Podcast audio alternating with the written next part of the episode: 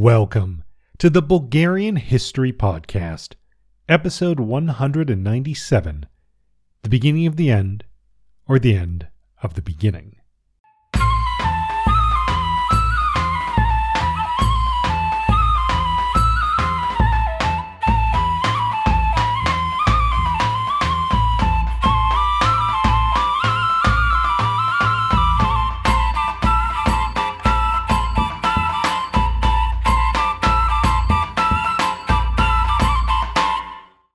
Now, it's just a few days since I've recorded the last episode, so there are no new patrons on Patreon, but as always, if you can support even a dollar an episode makes a difference, and you get, even at that level, some cool kind of Patreon benefits. So check it out in the link in the description of the episode. And with that, let's get into it. Last time, we picked up in late January 1913 as Romania was ramping up the pressure on Bulgaria to give up southern Dobruja. The great powers also decided to support an independent Albanian state. As a result, when the fortresses of Yanina, Adrianople, and Scutari fell and a new armistice was agreed to, the great powers instigated a blockade of Montenegro to force it to give up newly captured Scutari. Now, negotiations are ongoing, both in St. Petersburg and London, over a final conclusion to the war and how much territory Bulgaria will be forced to give to Bucharest. But tensions are rising between Bulgaria and all of its erstwhile allies as attempts to negotiate final territories and demarcation lines and such have all failed. It's now mid April 1913, and essentially, the last remaining battlefield of the First Balkan War is the negotiating table. Russia is obviously one of the main players, and on the 19th of April, Metropolitan Neophyte of Skopje writes a letter to Russian Tsar Nicholas II asking for his diocese, in Macedonia obviously, to be transferred to Bulgaria. Now, we've seen the population of Macedonia express a Bulgarian national identity, but it's already clear that none of the great powers really care about the actual identities of the populations of basically any of the territories that are being discussed at this moment in history whether we're talking about Bulgarians in Macedonia and southern Dobruja or Turks in Thrace. The negotiations are a pure expression of might makes right. And the value or importance of territory is basically the only thing that's deciding who gets it, not who lives there or, God forbid, what those people actually think. And to be fair, this is usually going against Bulgaria, but does apply to Bulgaria as well, as a lot of the territories it's now trying to annex that it just conquered in Thrace. A lot of it, I mean, there's Bulgarians living there, but very small numbers. So this isn't just a pure everyone else. It doesn't apply to Bulgaria. This kind of thinking applies to everyone. Speaking of which, on the 26th, the negotiations between Bulgaria and Romania in St. Petersburg concluded, and Bulgaria reluctantly signed the Petersburg Protocol. It grants Romania the city of Silistra and about three kilometers of territory surrounding it. Hall writes how, quote, Naturally, this decision antagonized both sides. The Romanians sought further concessions from Bulgaria in southern Dobruja. At the same time, the loss of this ethnically Bulgarian town outraged the Sofia government. The duplicitous Russian policy also made the Bulgarians, who relied on Russia to mediate their growing dispute with Serbia, uncertain about the reliability of the power they depended upon to protect their interests. And unfortunately, they were very right to be so worried. Elsewhere, Serbia and Greece came to an agreement about their mutual border and the potential for war against Bulgaria. Belgrade and Athens are now fully aligned on the possibility of mutual actions against Bulgaria should it come to that. They were also both speaking to the Romanians about aiding in that potential war. But Bucharest was hesitant to commit to anything. Greece and Serbia were also in contact with the Ottomans about potentially collaborating against Bulgaria, even though a formal treaty ending the war has yet to be signed, which is an interesting historical anomaly. I don't, I don't think there's a lot of cases where you have countries that are technically still at war with each other discussing kind of acting against a country that is ostensibly legally the ally of some of those countries. It's just a weird situation. But like the Romanians, the Ottomans were interested but hesitant to commit to anything concrete. Even the Montenegrins by this point were basically committed to help against Bulgaria because they owed Serbia for its help against Scutari and still hoped to get more concessions from Belgrade because you'll remember the Serbs managed to take, take a lot of the territory that the Montenegrins wanted. Already, even a month before this point, Tsar Ferdinand had warned Crown Prince Boris that he believed that the Greeks and Serbs had by this point already formed an alliance and that war against them was imminent. In hindsight, it seems that even Ferdinand kind of underestimated just how bad the situation had already gotten. Stephen Constant notes how, quote, Ferdinand and the Bulgarians were increasingly playing a lone hand, not only in the Balkans, but in the wider context of Europe. While Austria was now trying to win over Bulgaria, Austria's senior partner Germany was becoming distinctly anti Bulgarian. The change in attitude was entirely due to Kaiser Wilhelm. His enthusiasm about Bulgaria's early victories and his new admiration of Ferdinand did not last long. In a characteristic change of face, he recovered his old antipathy towards the Bulgarian Tsar. He became an ardent and active supporter of the Greek and Romanian claims on Bulgaria, not least due to family reasons. The Romanian royal family were Hohenzollerns, and the new king of Greece, Constantine, was married to uh, Wilhelm's sister Sophia. End quote. So yeah, things are not looking for Bulgaria, uh, looking good for Bulgaria either in the Balkans or on the wider European political stage. And to make matters worse, at the wedding of Kaiser Wilhelm's daughter in Berlin, the Kaiser managed to convince the rulers of Russia and Britain that Bulgaria was at fault for the clashes that were happening in Greece, getting the Tsar of Russia to send an angry telegram to Ferdinand while merely building up sort of suspicion and antipathy against the Bulgarians in the British King George. In Macedonia, by early May, mass violence against Bulgarians was already underway by both Greek and Serbian forces, violence described by some as genocide. Attempts were made to Serbicize and Grecicize the population, with Bulgarian schools being closed and used to house the occupying armies. Priests were forbidden from preaching in Bulgarian, and members of pro Bulgarian organizations were persecuted across the board. By this point, it's already crystal clear that Greece and Serbia view Bulgarian identities in the territories they covet as a direct threat, which should be basically attacked. This is getting into the future for, but for Greece, ultimately, for a long time, any Slavic identity of any kind will basically be seen as a sort of implicit attack against the state, leading to rigorous campaigns to force Slavs living in Greece to not speak their language and to sort of deny their identity in this sense. But, you know, that's something I'll be talking about more in much later episodes. And in general, I'll, I'll, cover this more in detail over time, but for so many people living in Macedonia, liberation from the Ottomans now brought a new kind of occupier, intent on forcing them to change or deny their identities. Regardless of the situation of Bulgarians in Macedonia, the great powers are already beginning to side with Serbia, as the Russian foreign minister sent three telegrams to Prime Minister Geshov in the span of a week, advising him to surrender the strip of Macedonia, which Bulgaria had been promised in its treaty with Serbia. So Russia's already telling, telling Bulgaria just give up your your ambitions in Macedonia, accept whatever the Serbs want, just sort of give in to them.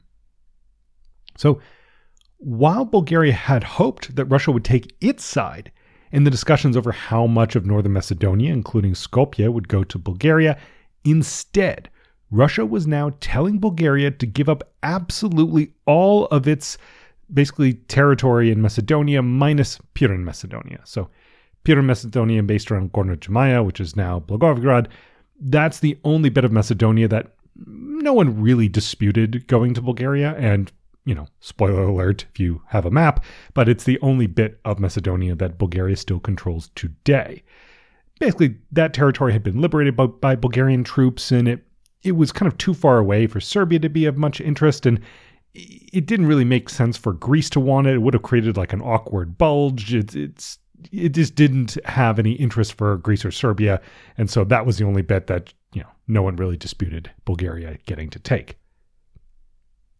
Hall rightly points out that this was yet another case, case in which Russia was letting Bulgaria down, writing, quote, at this point, the Russian Foreign Office might well have intervened to protect its interests in the Balkans. The foreign minister should have taken direct steps to resolve the Bulgarian Serbian dispute. In particular, he should have invoked the arbitration clause of the March 1912 treaty and indicated that the Russian Tsar was prepared to assume his obligations under the treaty. This could have kept the dispute within the bounds of Russian control, or at least Russian influence. Instead, the Russian Foreign Office attempted to ignore the looming collapse of the Balkan League. Hall later simply states that, quote, many Bulgarians still clung to their special relationship with Russia. They could not believe that Russia would liberate the country from the Ottomans only to turn over one third to Serbia. Though Stephen Constant is a little more understanding of the, the realities of the situation, noting that, quote, the failure of Ferdinand and his advisers to gauge the extent to which St. Petersburg was now beginning to turn against Bulgaria is excusable, since the Russians themselves were unsure of their own attitude to the situation in the Balkans.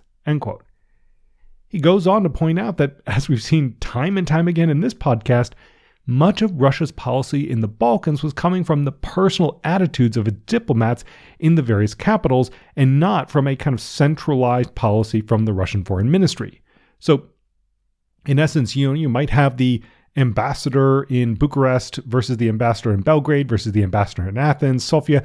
You know, a lot of them had their own ideas about how Russia should fit into all of this, and sometimes those ideas were contradictory, meaning it was a lot easier for well, basically some countries in the Balkans to play off of that and take advantage, and for others like Bulgaria to kind of misunderstand the situation because, you know, Bulgaria might be listening to one ambassador and hearing their perspective and assuming that that ambassador represents the overall views of the Russian foreign ministry when that's sadly not the case.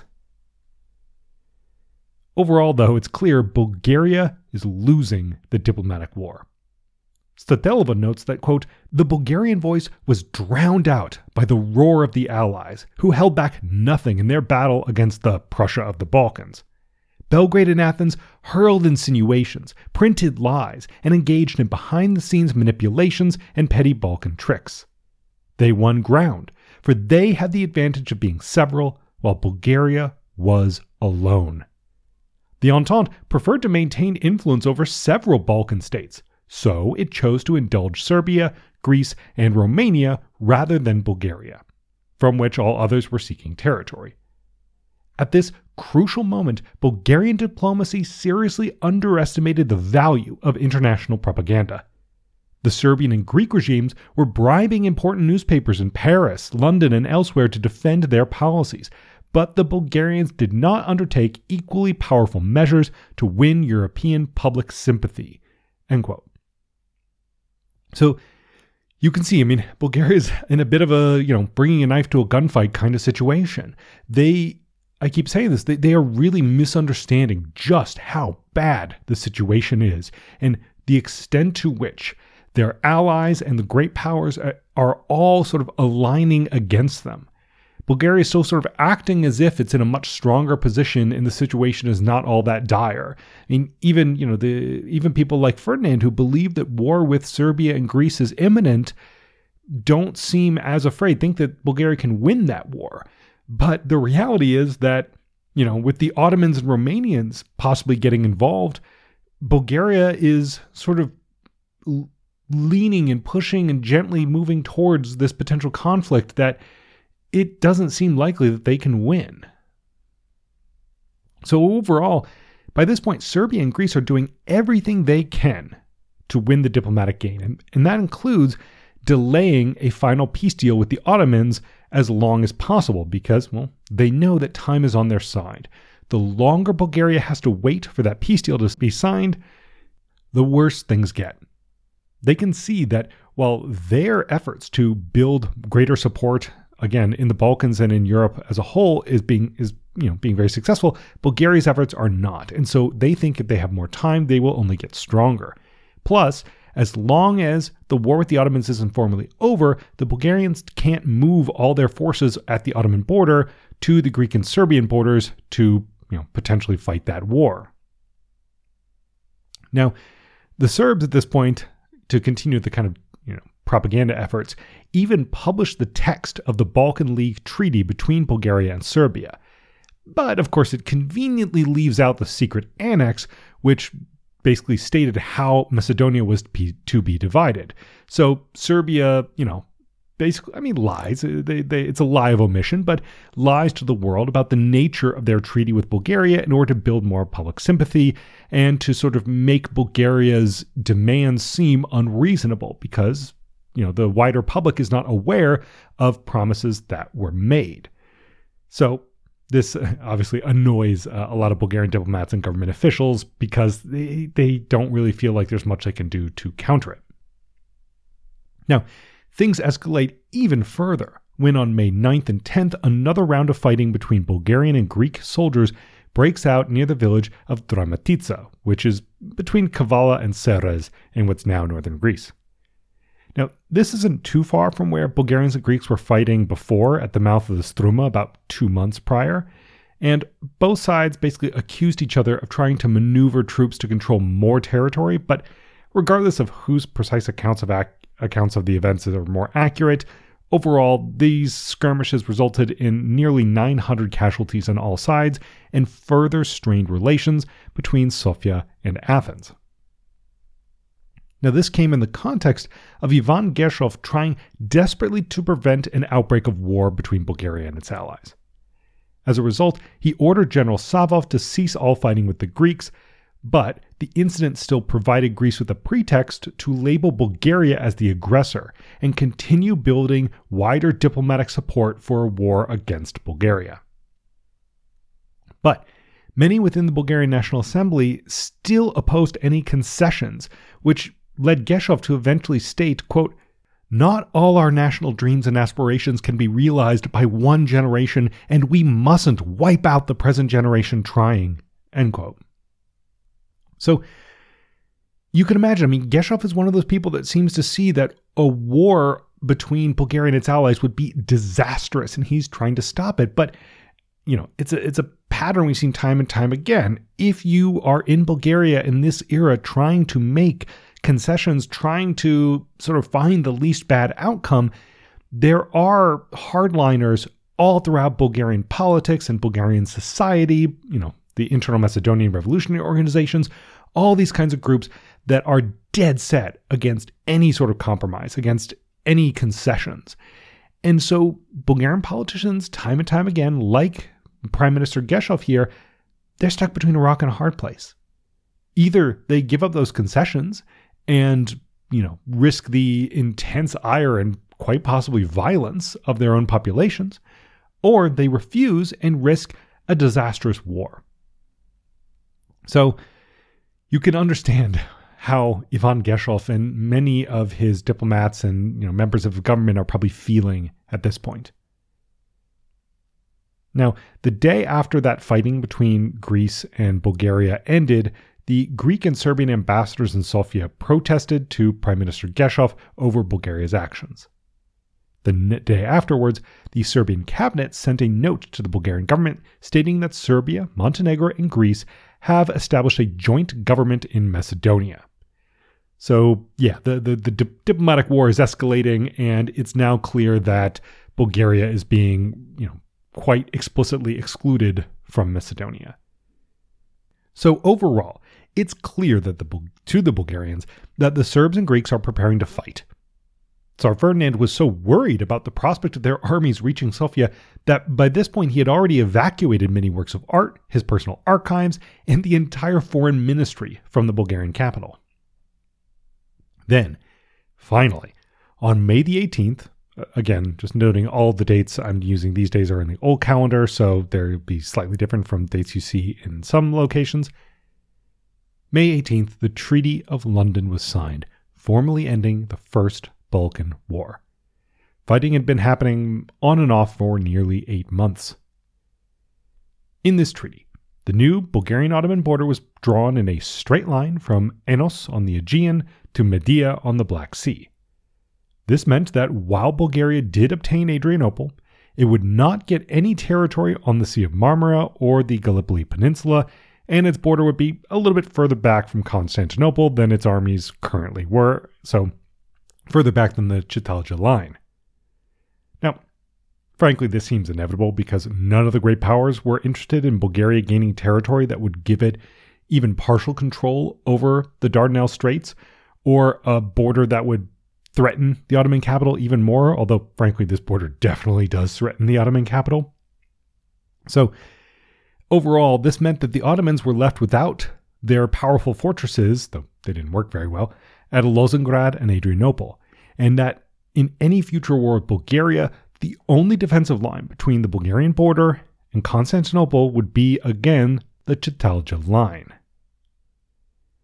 Now, besides the bit of Thrace they retained, the only other bit of Ottoman territory in Europe that remained at this point was Albania, that was kind of a technicality because the great powers were still working out the border of the independent Albanian state. So there, you know, that, that territory wasn't going to remain Ottoman.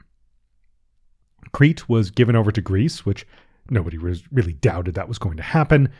While the great powers themselves will basically decide to entrust themselves with a final decision over the status of the Aegean Islands and the territory around Thessaloniki. And, you know, spoiler alert, eventually all the islands except the two that are kind of closest to the entrance to the Dardanelles and are needed to protect them, all the other ones are given to Greece. Lastly, an international commission was set up to determine financial issues, mostly around how much of the Ottoman debt the various countries that were taking Ottoman territory should acquire. We've seen this before when Bulgaria became independent. The Ottomans have a whole lot of debt, and so whenever anyone takes some of the Ottoman population, some of the Ottoman territories, the great powers always insist that they take a proportional amount of the Ottoman debt. Now, Statelova calls this treaty the first Bulgarian diplomatic success of the war, mostly because finally concluding the war with the Ottomans meant that, as I mentioned, they could move their forces manning that frontier over to face the Serbs and the Greeks. But, you know, we'll see how much of a win this really was. So, yes, the war is formally over. But, as it should be clear, there was a tremendous amount left to be decided. Essentially, the only border that's kind of really clarified is the one between Bulgaria and the Ottomans, and eventually, you know, the Aegean border between Greece and the Ottomans. The number of Bulgarians dead in the conflict was about 9,000, and that was more than the dead of Serbia and Greece combined. Though all the casualties, and if you don't know, casualties just means a combination of dead and wounded. So the casualties of all the Balkan allies combined was roughly 115,000, still less than half the casualties suffered by the Ottomans, which is around 270,000. So, in total, nearly 400,000 men had been killed, wounded, or missing on all sides. Now, of course, these are just estimates, but the takeaways are, you know, the Ottomans suffered disproportionately, but within those fighting the Ottomans, the Bulgarians suffered by far the greatest losses and, you know, had the largest army, all the stuff we talked about at the beginning of the coverage of this war. The First Balkan War saw new uses of technology, with aircraft being used for the second time in a war, and in several roles, it was the first time aircraft had ever been used, for example, in attacking ships. It saw the first ever attacks with torpedoes, and the wide use of technology like machine guns, trenches, and barbed wire that would very soon define the First World War. But also, like that war, this conflict saw widespread human rights abuses with Misha Glenny noting how, quote, the First Balkan War was characterized by exceptional brutality and an utter disregard for the civilian populations whose misfortune it was to inhabit the combat areas. For example, a telegram sent to Prime Minister Geshov from what's now the town of Drama in Greece noted that the Vemero, quote, was sent to Pomak villages located north and northwest of Drama with a group of 15 people to Christianize the Pomaks. End quote. So cases like this saw irregular soldiers basically pressuring or just using violence to forcibly convert Pomaks, who, if, you'll, if you've forgotten, are sort of ethnic Bulgarians who speak Bulgarian but who are Muslims by religion. A letter sent by a Bulgarian man from a village in the Rhodope Mountains near Smolyan written to his brother, mentioned how, quote, Yesterday evening they pulled down the minaret of the mosque in Vlachovo. They warned them to convert, otherwise they will be tortured. End quote. So, throughout the newly captured regions, violence and threats of violence are being used to force Muslim Pomaks to convert to Christianity. Now, in a tragic hint of events that would come decades later, in these cases, even the past was altered, as people's birth certificates were changed to indicate that they had been born to Orthodox parents, and death certificates were altered to change the religion of people long departed. A letter sent by a man from Pazardzhik to Prime Minister Geshov framed the perspective of many who led these efforts, writing, quote, We have not led a war of conquest, but a war for independence, a crusade war, a war of the cross, the creator of culture and civilization. This is why one of our future ideals must be the imposition of Christianity on all our future subjects. End quote. So, not everyone, obviously, on, on all sides has this kind of perspective, but that gives you a glimpse into how some viewed this war. So, scenes like this were repeated elsewhere throughout the Balkan states, the various Balkan allies. Overall, estimates put, for example, the number of Albanians killed in Kosovo during the war at around 20 to 25,000. Greeks, Serbs, and Montenegrins enacted violence against civilians because of their Muslim religion, because of their Albanian, Turkish, or Bulgarian ethnic identities. And in the Ottoman Empire, mass persecution of Greeks began, as these populations were now seen as national security threats whose presence alone could justify more Greek territorial expansion in the future. Now, I could frankly spend an entire episode just going into the gruesome details of all these human rights abuses during the First Balkan War, but suffice to say, gross human rights abuses were carried out by all sides in this war. While some civilian and military leaders clearly wished to avoid such brutalities, it's clear that many others were eager to enact revenge or simply do their part by creating ethnically or religiously homogenous territories that they believed would make their own states more powerful. The greatest tragedy is one we know that whether you're looking at the experiences of Bulgarians in Macedonia or Muslims pretty much anywhere in the Balkans, the tragedies of the 20th century were just beginning. But what about the diplomatic effects of the Treaty of London and the overall end of the First Balkan War? Well, Henry Kissinger, in his book Diplomacy, notes that the London Conference of 1913 was essentially the last time the international system was able to sort of tap the brakes on a conflict prior to the outbreak of World War I.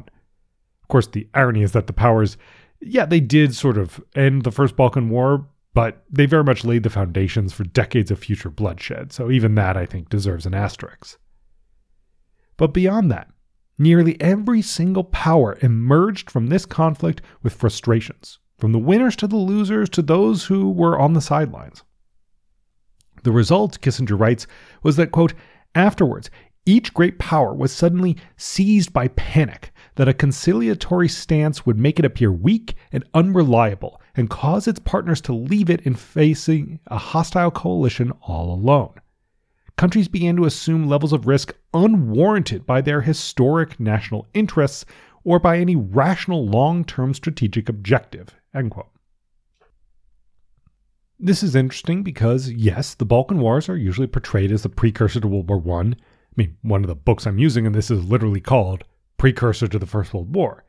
But Kissinger's point shows how, besides simply showing what the actual fighting would look like, the First Balkan War pushed all the great powers into a mindset where they felt compelled to take ever greater risks and avoid ever backing down. Which, anyone familiar with uh, how things are leading up to the First World War, you can see how this is really laying the groundwork. Now, the day after the treaty was signed was a very busy one. For one, after rejecting Russian advice to surrender the disputed Macedonian territories to Serbia and feeling like his efforts to stave off another war had basically inevitably failed, Ivan Geshov resigned as prime minister. Stephen Constant put it that, quote, he felt unable to fulfill his policy of keeping the Balkan alliance intact and believed war inevitable. Another motivator behind the resignation was his growing dispute with Ferdinand, who felt Geshov too willing to accept external pressure to give up territory in order to avoid war. Again, I talked about these kind of internal challenges within the Bulgarian government and how you had all these factions and things, and this is one of those.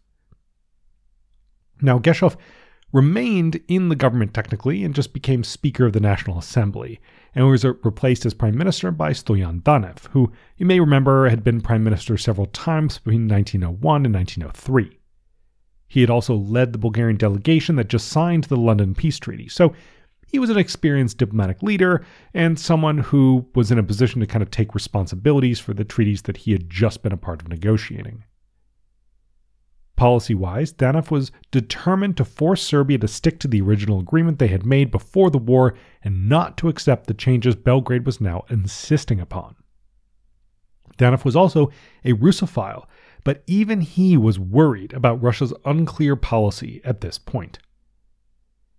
Elsewhere, the same day saw Bulgarian troops withdraw to their new border with the Ottomans but the Bulgarian government also stated that the territory between the new border and the Chatalja line should remain under Bulgarian control until that new border is sort of officially demarcated.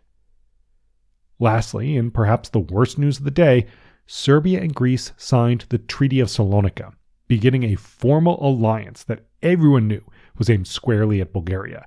Though it also bound Greece to aid Serbia in case of an Austrian attack, so that might come up later.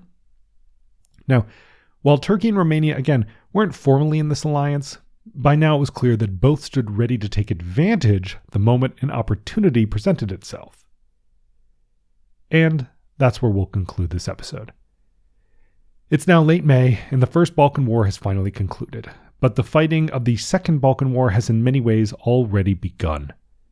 Bulgaria is surrounded by hostile powers who each desire to take territory from it, and even aside from the prospect of more full scale war, ethnic and religious violence is raging throughout the Balkans. Next time, we'll see uprisings in newly conquered territories, mutinies in armies, and the outbreak of the Second Balkan War. This episode was written and produced by me, Eric Halsey. The theme music was written and performed by the talented Teddy Raven.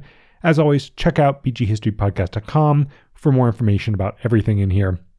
Especially, you can get a list of my sources and a list of all the major events, major characters, images, maps, all that stuff in the description of this episode. So check that out.